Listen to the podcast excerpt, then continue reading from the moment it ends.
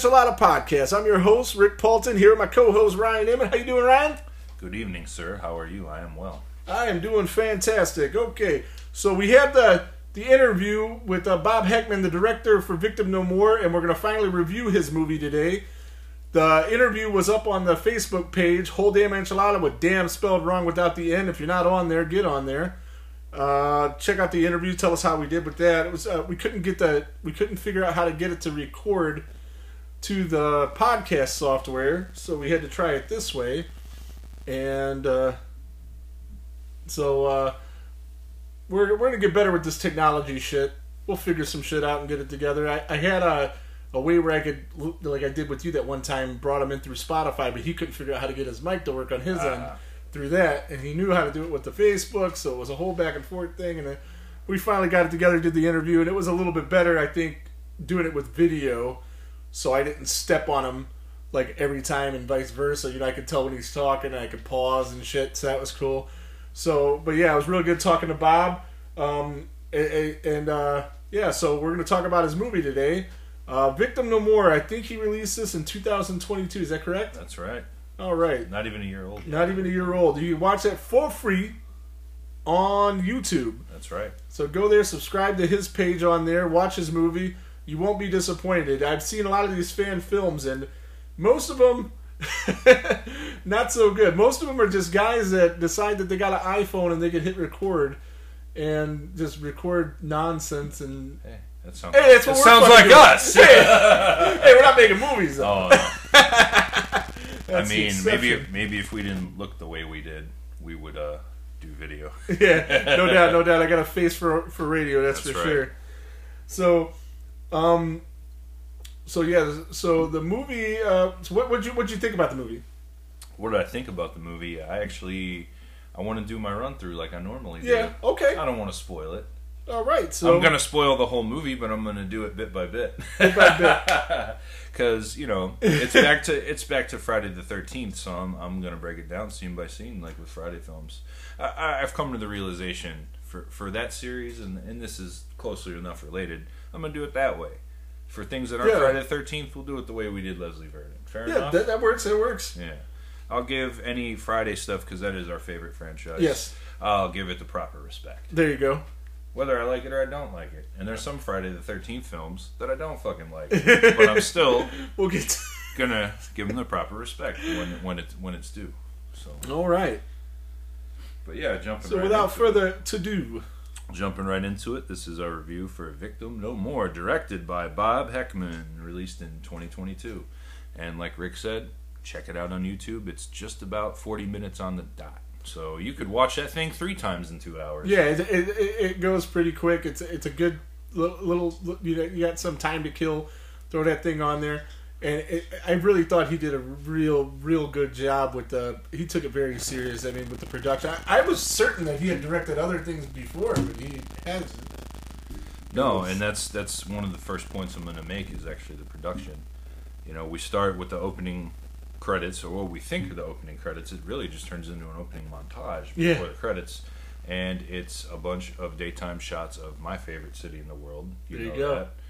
It's New York, and we we hear the song "City Lights" by Mike McGrainer as the uh, opening song, Mm-hmm. and the music goes with the shots in New York City, but neither feel like a horror Friday the Thirteenth kind of thing. I think it was an interesting choice. Yeah, it, it felt like an eighty an eighties movie. You know, Kind of, yeah. It, it, it was um, And um, that was one of the questions I had for Bob. Um, did all of the artists on the on the movie, all the music, was friends of his that had been in the music industry, and he got permission to use their music in it. They got they, they got exposure out of it. He got good music out of it.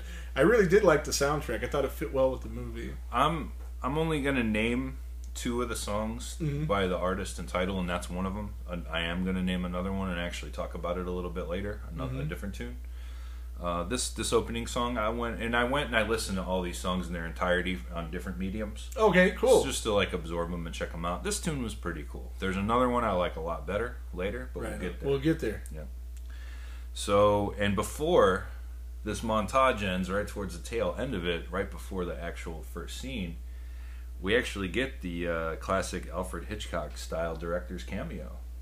Oh yes, you noticed him Yeah, yeah. walking out of the, the, the on the streets out The of the building. Yeah. on West 79th Street in my favorite neighborhood in New York City, the Upper West Side, baby. See, and I didn't know all of that, but well, I physically have walked right under that awning before. There you go. I know you haven't. So, yeah, I knew exactly where the Lions was. I was right, yeah, like, no, hey. I, I caught I caught I caught Bobby there. I'm pretty sure that's on 79th Street. I'm pretty Mm-hmm. sure. So that's about as far north as I really go. Actually, no, no. I go up to like 83rd. But Right. anyway, that's I could talk about New York all day. That's not the subject at hand. so anyway, here comes our opening scene, and we meet Robbie, played by Hans Paul Hendrickson, and Dr. Cynthia Romero, played by Jill Whitlow, who was Cynthia, same character name, in Night of the Creeps. yes, yes, she was from Night of the Creeps. and basically she is Robbie's psychologist Mhm. kind of thing and he's talking to her and the first thing I noticed is Robbie's wearing a blue oyster bar shirt and I am a huge fan of the Police Academy movies so it just really stood out to me that he's wearing a blue oyster bar shirt I think I want to say uh, Bobby is as well, obviously, Yeah. because he, he He'd have to didn't be. he have the the VHSs in the background when we were talking about old movies. They were Uh-huh. the, that's I think that's what He they had were the was Police Academy VHSs. Oh, I was kind of looking away, and I haven't watched it back yet, but I think that's what it was. I watched I'll double check that. I watched the interview with Bob, and I decided, you know, for stuff like that, if we're going to interview people before we remove, yeah, review their movies, I'm going to stay out of that, yeah, so I can go into it with a more right, right, and, and for the way we're doing this, it, Right. it, it ends up being better. Yeah, that I'll leave that stuff to you. Now, Mm-hmm. if we were to interview him after, absolutely, I get in on that. But you know, Yeah, time time was Sure. real hard to get together, and that was Tuesday at noon, and that was, I the best we could do. Busting my ass at work when There you you interview. so yeah, the blue oyster bar shirt really stood out, and again, that's a nice little. Oh yeah, the Blue Oyster Bar. That was the the scene. With the, yeah, the village people scene. Yeah. Yeah, I, I remember now. Part was that part one, right? That it's part one, two, three, four. Oh, it's in all of them. Uh, I think the first four. Oh wow, I, I, I did not know that. Yeah, it's the first four. 'cause five was in Miami Beach, so Yeah. it didn't happen there, and I Great don't. I don't movies. remember if they brought it back. They're so bad, but they're so good. Well, the first Police Academy is actually pretty damn good.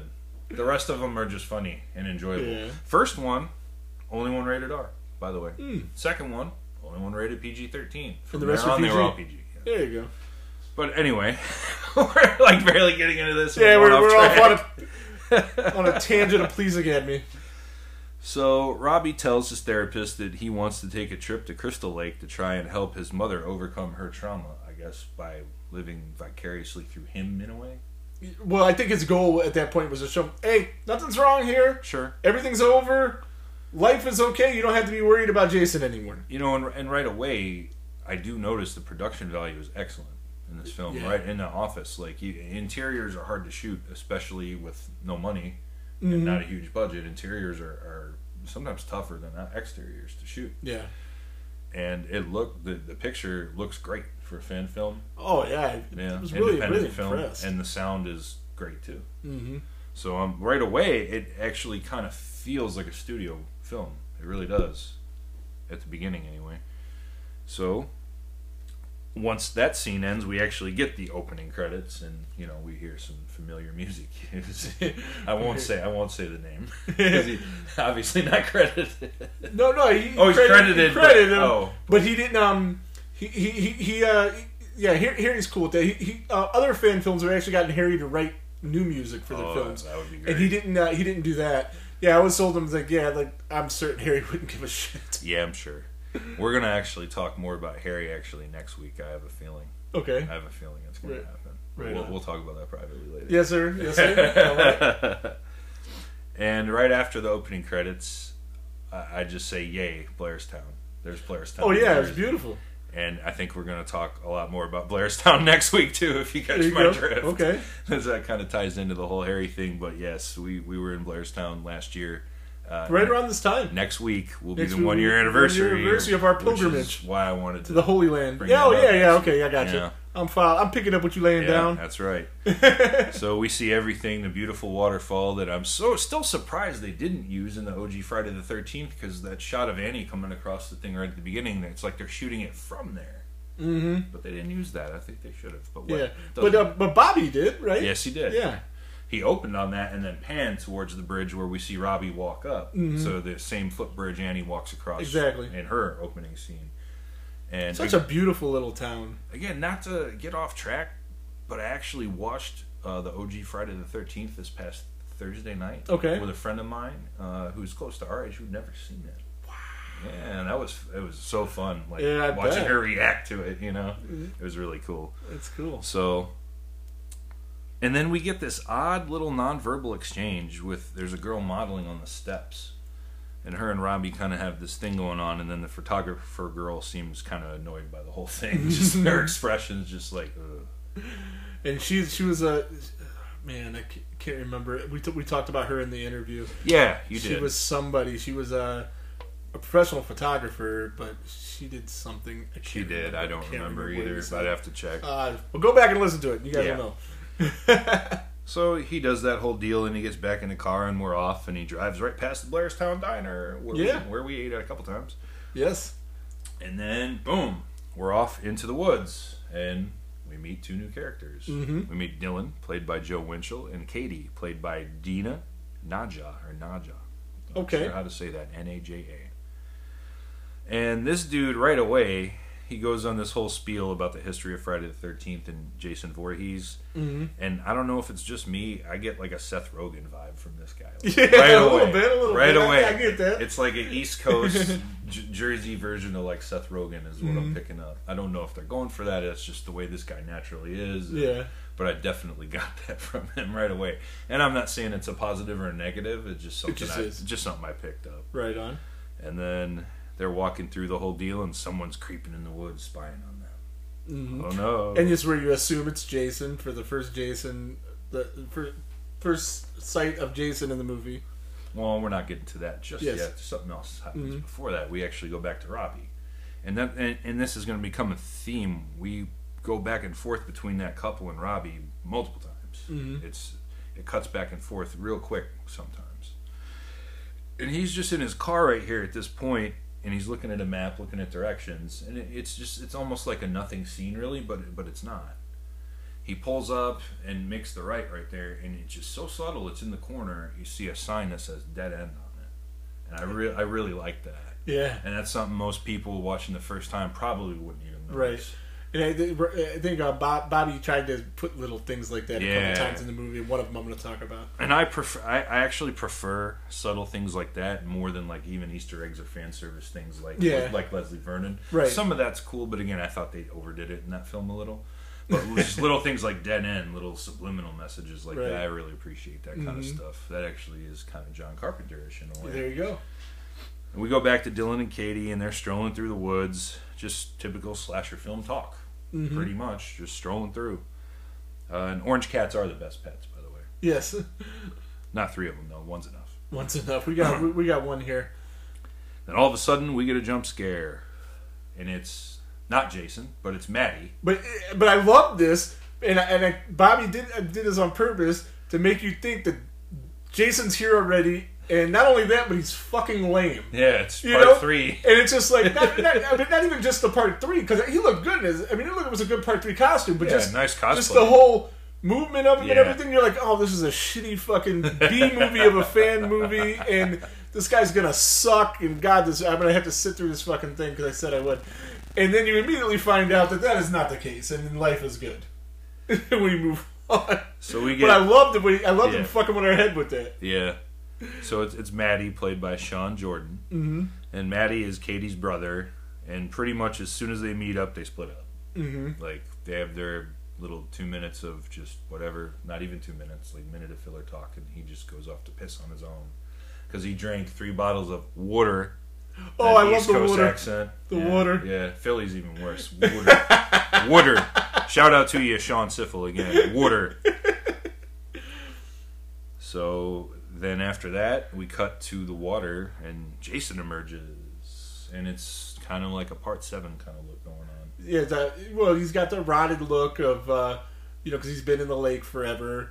And when he does, when he, when he comes out of the water, though, what I love when he snaps the chain that was around his neck, Almost, almost like freeing himself. freeing himself Symbolically or Yes, something. yes, and that's kind of like the dead end deal. Yeah, I get you know, it. just a little little something hidden in there, you know, just to make you think a little bit. That maybe it was, maybe it wasn't. Who knows? But that's what I did, got from it. It's like Jason now he's free from the, the lake. Maybe this is the first time he's resurrected again for a long time. Who knows where he was before this? But yeah, I, I really like that, and I love the part seven look. Obviously, they don't have the budget to make it look like it was in not. seven. We'll get to know. that later too. But uh, yeah, so seven, uh, we, we discussed that on our part seven review, and uh, th- it's the best look of Jason, and yeah, so I I kind of kind of dug it, kind of dug it. And Jason was played by James Taffarelli, by the way. James, James Taffarelli, he was a big dude. I couldn't really tell on screen. I mean, like why? Oh yeah, I couldn't really. Mhm. That's one thing, like juxtaposed to the other characters. Even I couldn't really get a read on his size, Mm-hmm. but that doesn't really matter too much. Yeah, So Maddie goes to take a piss, and he parks his machete in a tree stump and drops his mask on the ground. All of a sudden, he gets got real quick with a neck snap from behind. And Yes. honestly, if you're gonna get killed in a slasher film, that's how I'd want to go because you don't even know what's coming, and boom, you're just dead. just dead. It's No over. pain, no suffering. You're just gone. Uh, nothing special to it. Just is Mhm. what it is. It's I don't know. I, I kind of like out of nowhere kills though, like that. Even if they're not over the top, Even that spectacular. creative or anything. Yeah, it, it's cool for what it was. So then Jason picks up the mask and caresses it for whatever reason. I really didn't like that. I did Well, I think that was you know just to kind of make you think like that. That's where he's going to get the mask in the movie, and he's going to you know that's where the hawk's going to come in, come in, and just to kind of just show the people watching. Here's the hawk. He has the hawk, but then he sets it back down. I, I, I get that, but why caress it like that? That's like a very humanistic like thing to do. Well, He's it- not human. No, anymore. no, but he he is attached to the mask. He's very it's very familiar to him. But, but- but first chance he could get got to get another one when he came out of the lake, he did. But then he It's- discarded it as quickly as he held it, though. No, I'm talking about it. yeah, and then that was what was that was a little weird. I, I don't know, just the, But I mean, him, cool him picking it up and just holding it, I think, is cool. But just the caress, though, that's like something does to a picture of like a dead loved one or something. But wouldn't wouldn't You know? um wouldn't a big seven foot freaking very um underdeveloped human like you know that would be like a cat or something just familiar with something he really cared about you know like do do do do do do do you know he's not the smartest guy in the world I don't know. I, I don't know. I guess, but I can see I can see it's wasn't a, wasn't a fan of that. Yeah. just it's it's only like a little five second thing, but I just thought, I just thought it was out of character. That's all, Right. you know, just like Kane, you know, saying it was out of character to like kick a dog or something. yeah he said he wouldn't do it Right, if Jason wouldn't do that, he wouldn't caress a fucking mask. I'm but I think that's why he would because he sees the dog he cares that the dog and I don't know I don't Who know. knows? I just, uh, and we'll, yeah, we'll talk about the remake in, in depth eventually. But there's things like that kind of sentimental shit in that that piss me off too. so maybe I was just thinking of that. But yeah, just I just don't want him to have any sentiment towards anyone but his mother right because that makes sense. Yeah. That's in character, obviously. But beyond that, eh. so anyway, moving forward. right He then proceeds to grab the machete, and then he starts dragging Maddie's body, and then we see that he leaves the mask behind. As we see it on the ground as he's walking away. Mm-hmm. And a music cue cuts, and we go in, back to Robbie driving again. And, and this song is the one I actually want to talk about. okay This song is called Passing Notes in Class by a band called the Champagne Charade. nice I really like this tune. It was Yeah. catchy as fuck. yeah I, I remember listening to this. Yeah, I, I admit I actually downloaded it later. There you go. and see, see that, that that's the whole idea. Get your friends' music in your movie. So shout out to the Champagne Charade. I really dug your tune. I'll check out more of it. Right on. As will I. Yep. So we cut to Robbie driving. He stops and gets out, and then proceeds to start moseying through the woods. You know, and then more f- familiar music cues appear as we catch back up with Dylan and Katie, and they arrive at some campgrounds. Mm-hmm. And They they are pretty close to the It was pretty ones. cool looking, man. I like the the setting is nice in this Mm-hmm. movie for sure. Yeah, wherever you found the, this camp, this camp, The undisclosed location. Undisclosed Yeah, yeah, yeah. location. I don't blame them. don't ask for permission, ask Just for forgiveness. That's right. Yep.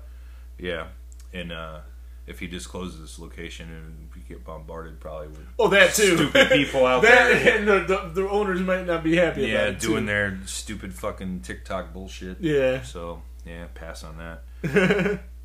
and they're you know strolling through this area, and they're being watched again. You kind of see like the vantage point of Yeah. somebody creeping on them through the woods, and it's clearly not the brother this time. 'cause Yeah. He done been got got. we cut back to Robbie, and he's walking along a fence line, and I really want to talk about this scene. All right. And he's just walking along a fence, and there's really it, it feels like there's not much to this, but there is. And he finds a hole in said fence, and there's a sign pointing out that he's on the Crystal Lake Trail. I really like this scene though. The shot of him walking along the fence, the natural lighting just made this just look awesome to me. I really like that. I don't know if it was intentional or just a happy accident, but this just the shot is probably my favorite shot in this movie.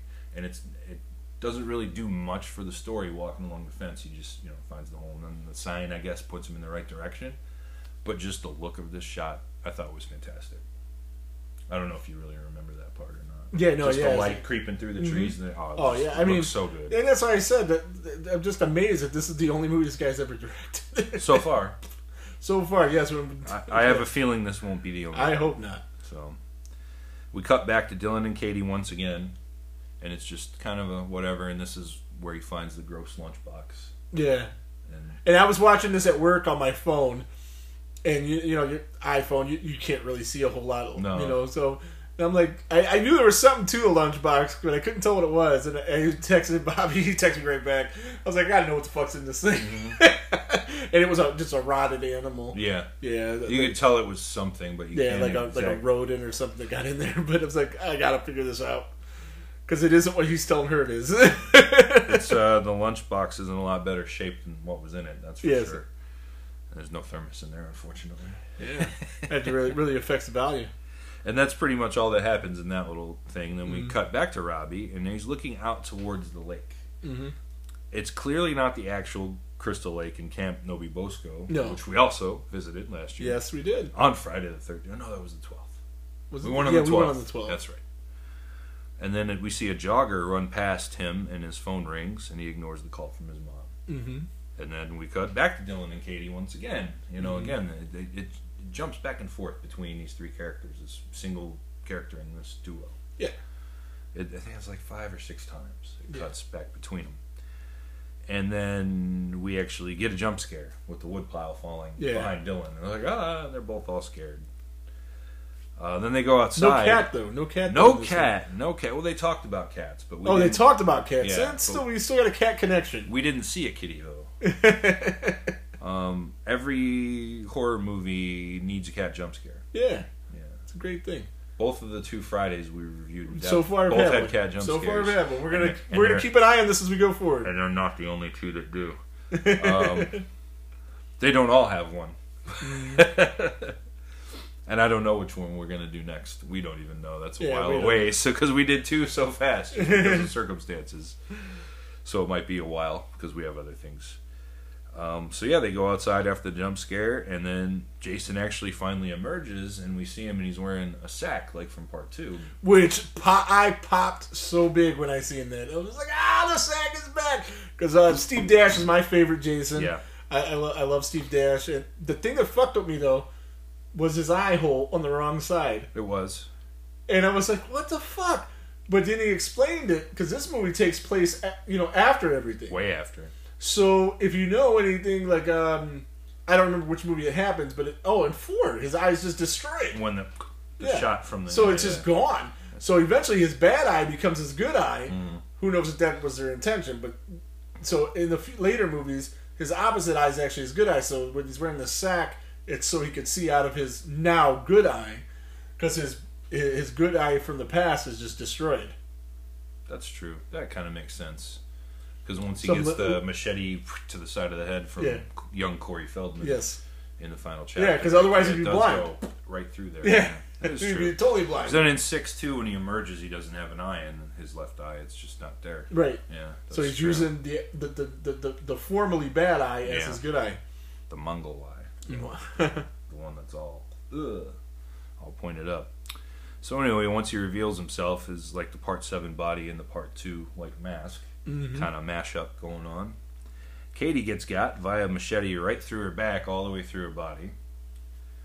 Um, and then Jason, I like this part, sticks the business end of it in the wall, while she's still sort of like dying. She's still kind of alive, but you know she's gonna die Mm-hmm. Yeah. and she's just stuck to this wall, like uh, bleeding out. That was kind of cool. Yeah, that's cool.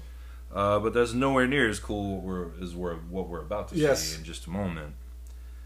Dylan decides to rush Jason and punches him like he's trying to be fucking Julius from Part Eight. It didn't work out good for Julius. And No, he had better hands. no, it worked. yeah. Julius had a lot faster, stronger hands, and it doesn't work out good for old Dylan either. No.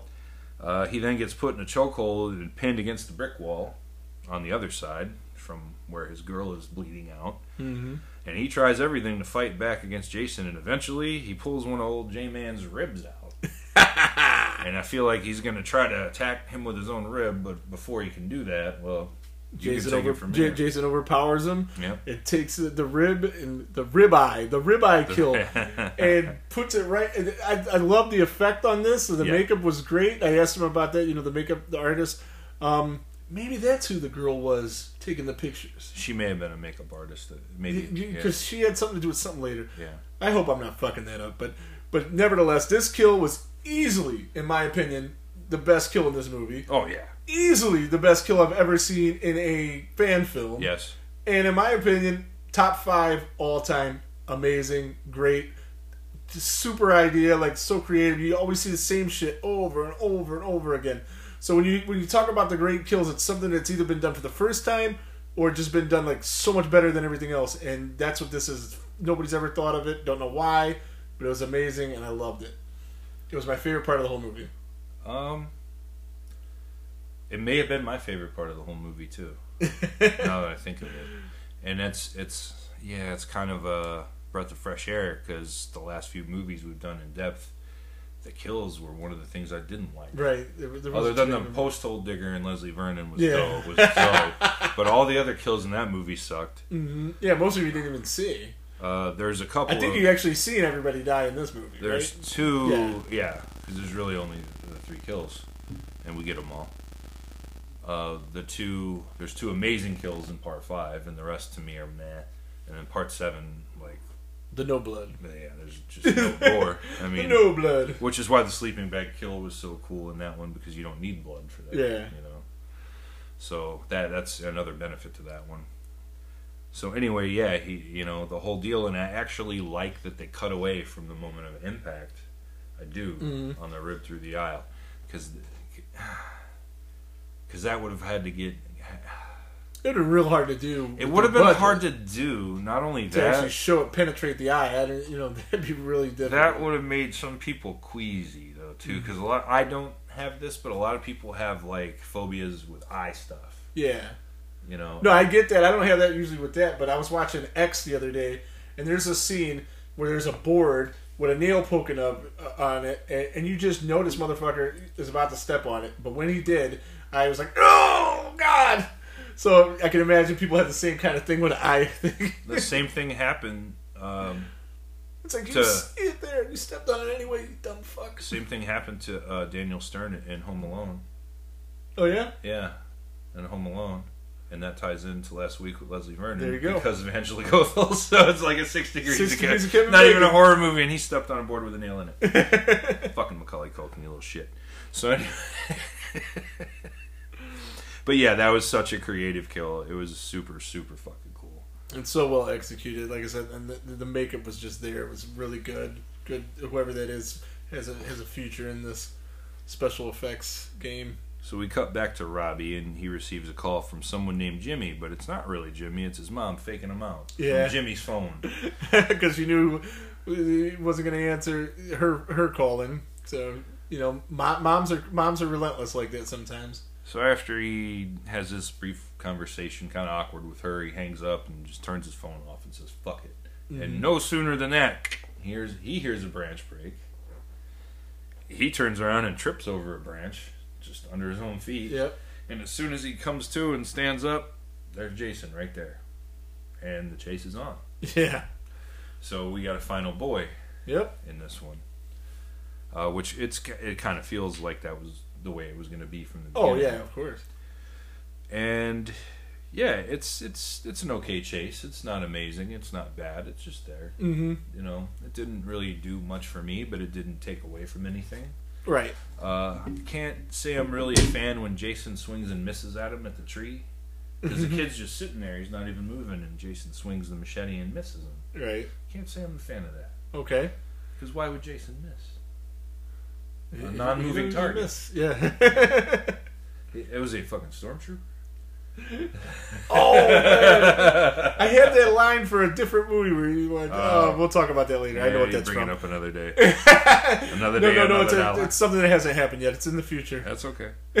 we're we're, we're uh, Marty McFly in it. Ah, I gotcha. So just as Robbie gets to this clearing and he thinks he's safe, all of a sudden, boom, Jason catches back up with him. And just as he's about to get got, boom, we hear gunshots and Jason, Yeah. Jason's fucking arm falls off. Which I thought looked pretty cool. And then we pan up from this gun and we see, uh, I find out later, don't really know at the time, it's Megan Jarvis, Yes. played by Catherine Mary Stewart, who we know. And if, I, if I'm not mistaken, you didn't find that out till the credits, yes? that it's Megan Jarvis. Yeah, the, the, all the characters' names and stuff. Like I don't think we. Well, when he said Aunt Megan, Oh yeah, and then we I forgot. who kind of put later. two and two Okay. together, and then yeah, it was confirmed later. Yeah, Um, and this was this was my only problem with the movie. I got a problem with this part coming up too, but you go You know, first. so my only problem with the movie was when these girls come out Yeah. of the woodwork, and I really have no reason to know who they are or why they're there. Yep. But it was, and with the concept of the movie, it's kind of hard to, you know, tell you all of that already. So I mean, it was, you know, but it, a small, small, small thing, I guess. You know, but um, his next movie is gonna be called Loose Ends. Uh huh. So I imagine we're gonna get a lot of that in this. So yeah, all of a sudden we're bombarded by like a dozen or so women on the screen. Yeah. and they all have like distinctive looks and like weapons and I don't know. And there's the modeling girl from Blairstown. Like she's there too. The girl that was I didn't even modeling. notice it! Not the one with the camera, but the one that was modeling. The one she was that he had shooting, okay. yeah, yeah, yeah. Yeah, I didn't know She shows up with the little two blade deals or whatever. Yeah, she stood out to me, but it's just like, who the fuck are these chicks? man? Mm-hmm. Right. It's like, um, and they all show up, to, you know, to get him, and to use like again a pro wrestling term because you know we kind of, it's like he hot shotted the ending. To Yes, uh, you see what I'm saying? yes. Um, didn't quite kill the town, he hot shotted it. Well, without them, Robbie was fucking toast. And then, yeah, oh, of course. And then, just like that, the camera pans up, and Jason seemingly gets got by this random group of women, and that's the movie. Well, the first ending. yes. Then we hear closing closing narration by our, the greatest final girl ever, Amy Steele. That's like uh, your, your opinion, man. Yeah, I know. it's most people's opinion. That's It's Bob Heckman's it's- opinion too, and he made Yeah, the fucking movie, so I'm right. no, it's it, it's a it's a consensus for the most part. So that w- w- I can't I can't deny it. it's not my favorite, but it's most people's favorite. So, So- therefore, the favorite. So the credits begin to roll, but then they stop because the phone gets picked back up from the ground. And here's the problem I had. It's like talking to Bobby, Uh-huh. and he goes, "Stick around for the post credit scene." Uh huh. There's two. I didn't realize that. I thought this was the post credit scene. No. So as I'm walking, watching at work again, watching it again, you know, my, my phone's still playing. I'm taking care of a customer, and then I hear something. I'm like, "Oh shit!" And I run back over to my phone. yeah. So it's it's the voice of Kimberly Beck, so it's obviously Trish Jarvis, right. who is now uh, like I still don't really get the familial lineage of this kid Robbie and everyone. Is is that his mother? That's his mother, Okay. or is it his aunt? I can't remember, but Well, Aunt Megan was Aunt Megan, yeah, but Trish was his mom. yeah. Trish, I think Trish was. How are Megan? Oh yeah, Megan would be the aunt because she's with obviously Tommy, who's Oh, could be Tommy's brother. wife. Yeah, yeah. yeah. Could well, be Megan Yeah. Megan and Tommy, like part six. Oh, that- oh, okay. I didn't realize that. I just Uh, thought it was so- coincidence they had the Some same name. somehow All I'm pretty sure Jennifer Cooke was not right,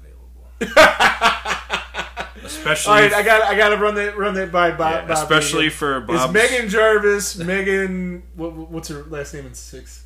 Garris. Mer- is Megan Jarvis Megan Garris? I It gotta has to be. Otherwise, why call her Megan? He could have named just- He could have named his daughter after her. I guess, but I mean, He could, you know what I mean? Because this girl. but then so he'd much be to so much older if that was like the. Do- eh, I don't know. Who knows? No. All right, we need we need some clarification on this. Yeah, Bobby. we're, we're gonna get in contact and we're gonna update this next week. Yeah, after the- after I talk to Bobby. The last few minutes of this thing just really kind of turned into a jumble and like a word salad kind Right. of deal. and that's it's just I really enjoyed it, and then up to this part, and it just kind of goes off the rails a little bit because it's just like again, who the fuck are all these girls coming in? And you know me, I'm Again, not- that was my only problem Yeah. with it, and yeah.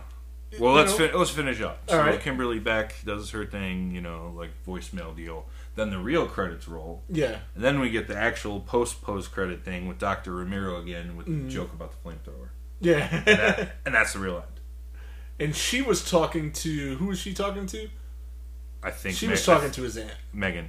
I think. Yeah, she was talking to his aunt. Yeah. So that definitely was his mom on the phone, and then this was his aunt. Yeah. But um, why is his aunt Megan Jarvis? We got to figure that out. We're gonna we're, we're gonna get that. We're gonna update you guys on that next week. I'm assuming. our- I'm assuming. prologue. I'm assuming he is Trish's son. That's what I'm assuming. No, he is Trisha's son. Yes. Yeah, Of course. He's Trisha's son. The the, the mystery is Megan. and how Megan's a Jarvis. Megan married Tommy is what I'm. That makes for. sense. Your- your theory why- makes sense, and we'll why find- she we'll would find be out. Aunt Megan Yeah, you're right. because Tommy would naturally be his uncle. 'cause Right. That's Trish's brother. Yeah. So we'll get clar- we'll get clarification on that. Okay, if and- it's if it's anything but that, if that's not it, then I hate the ending completely because it's just a fucking confusing thing at that yeah, point. you're right. It has to be. It It has, has to, to be Megan Garris. Yeah. Because they didn't have any other siblings. No. And, and mom's dead. Oh, she yeah. couldn't have had another kid later. Oh, she was already at that menopausal coming on age anyway, and final chapter. yeah. So, but yeah, I, I'm not going to do five things that I liked and didn't like because it was a short. Such a short movie. I'm going to do three. Three's good. So the th- my three favorite things uh, about this. Uh, number three, and I'm just doing this off the top of my head. I already know what number one is. Yeah, So number you- one is So we'll do two and three. Yeah. Number three, and it, it, it's that shot of him walking around along the fence. Okay. I just really like that. I'm gonna go back and pay, pay better attention to that. It just looked it, it it looked beautiful. I mean, and that's such a weird thing to use in a like a horror slasher. Thing. There was a lot of beauty just- in this movie. It was a beautiful shot. He, you know? and that's why I was so surprised when he said he didn't go to film school. Oh yeah. Like this is just something you pick up on your own. I mean, I don't know. Yeah, I didn't study music. Right, there you go. Some world class musicians I've played with Mhm. and played, you know, not necessarily in bands with some of the guys I have played in bands with. I Right. I just Oh yeah. toured with or played shows with. They weren't didn't go to any Mhm. higher education for music, and they're world class. My number two favorite thing Mhm. about this was all the shots of Blairstown. Right. I Me too. love Blairstown so Me too. much. And yeah, we really, we there. really appreciated that. There's a, a a a love letter to the fans. You know, and you're showing the city, yeah. and anybody that's been there is going to recognize all that stuff. People that have seen the movies are going to recognize it. And yeah, I, re- I really liked it. Yeah, and then number one is is the rip kill Yeah, for sure. yeah, yeah. Yeah, I'm gonna go with the same. same, same thing. The three things I didn't like about this. Number three. Well, except for my three would be different. My, my number three would be Jason's chain breaking. I really dug. that was cool. I really that. dug yeah. it. That that'd be my my third best thing. Well, But the rest, I agree with you. number three, th- the three things I didn't like about And it. they'll probably be the same. Number three would be the fart joke.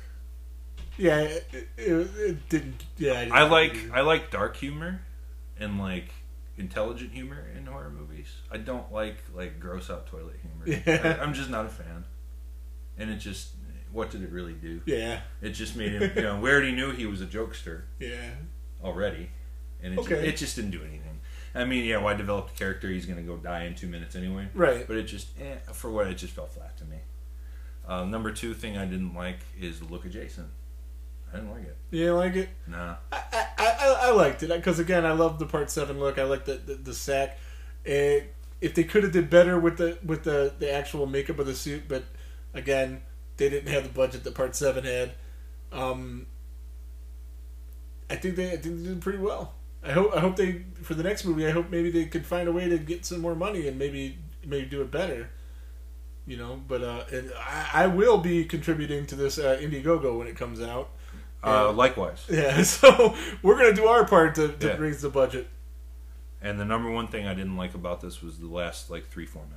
It right, just- it, was just a little confusing. it was very confusing. very confusing. Like, and you know, not knowing who these girls were and why they were there. Exactly, and, and I mean, for two guys like us that know this series as well as we do, Right. for us to be confused on what's going on, Well, I, A casual I, viewer my, of this my would have no didn't, fucking clue Didn't pick up Megan going Garris. I up picked- Megan Jarvis. I, I My- picked that up, but it's still, I mean, it wasn't like thrown in your face, which I like, but it was still a little confusing because there's so many other characters just popping up Yeah. that you couldn't just focus. Even But though th- but in the new movie, in the new movie, he's gonna again. He's calling it loose ends, so it's gonna tie a bunch of that stuff together. He wants It- to do it- a trilogy. Yeah, it needs it needs to be tied up because that was those ends were left very loose in those last few minutes. and and I, I mean I don't know nothing about making movies, but if he does this other movie, maybe he can mix it with this movie, make it like a one long extended cut, with the, this only being forty minutes and the other one, you know, speculatively maybe being about the same length. Yeah. You might get a good hour and a half of you know a whole complete movie, but um yeah again, uh, one of the better fan films I've seen. Uh, not the best fan film I've ever seen, but no, it's not. there. It's not the best one I've ever seen, It's but up it's there. it's closer. It's a lot closer to the best than the worst. Oh yeah, for sure. And um, and again for this directorial debut for Bobby Heckman, I think he did fantastic, and I, I'm really looking forward to seeing his work in other other projects. Grade. What's that grade? Um, now see, I'm going to grade this a little different. I'm not going to grade it like I would a film Mm-hmm. that you know it's in the theater, it's million dollars of budgets. You know, this is a few thousand dollars that they had or whatever. Um, so I'm going to grade it as a fan film, and anytime we do review fan films in the future, I'm going to separate them from studio films. Okay. And as a fan film, I'm going to go B B plus. I really am. Okay. And, and the thing keeping it from an A is the end. Yeah. Oh yeah. Th- th- That's the only thing really holding me back. The actors, I, I don't think you know. He had a couple of his friends that had been in movies like uh, See- Mrs. Whitlow or whatever. I have a tiny peeve Okay. about that, Okay. but it's mostly the, the, the teenagers, well, not teenagers, they're clearly and older. Yeah. but that's fine. So are we. It's just a regional thing, and I'm used to it. Sometimes I didn't care for their accents because they're from that region, but That's where it's from. I get it. But what other movie did they talk like? Yeah. Okay. None of them. Because they had people from California. pretending they were from Exactly. But no, that's just a tiny peeve. It doesn't take away from anything. I would have just preferred. I, I like accents in, in films like this where you want to make it feel like it could be anywhere.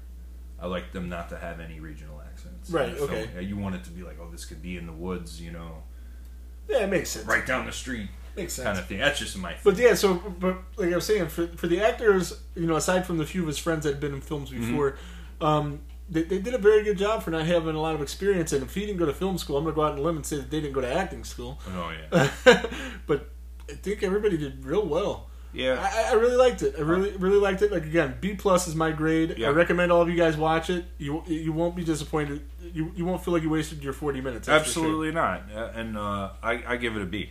B. Yeah, I'm, I'm just a little under you, not Mm-hmm. too much. Um, and check out the Champagne Charade. Yeah, there I, you re- go. I really like that. I want to check out more of their tunes. So I might do that tonight, actually. Okay, so that's uh, that's it for this one. We're, we're gonna wrap this up because I'm about to run out of space on this little um, segment anyway. hey, we talked longer about this movie than the fucking runtime. we did, we did. Yeah. So yeah, check out the movie on YouTube. He's up to like twenty thousand views. Let's let's, uh, let's get uh, at least our twenty something people that listen to this shit every week go check it out. We can, we can give them twenty more. so tell a friend to tell a friend to go watch this movie, Victim No More, on on YouTube. Um, Bobby Heckman, uh, check out his page, Victim No More, on Facebook. Add yourself to that. Look forward to seeing part two. And again, when that um, Indiegogo comes out, we will definitely be contributing. And everybody have a great day. And Bob Heckman, rest in peace, Michael Myers, and there goes the neighborhood.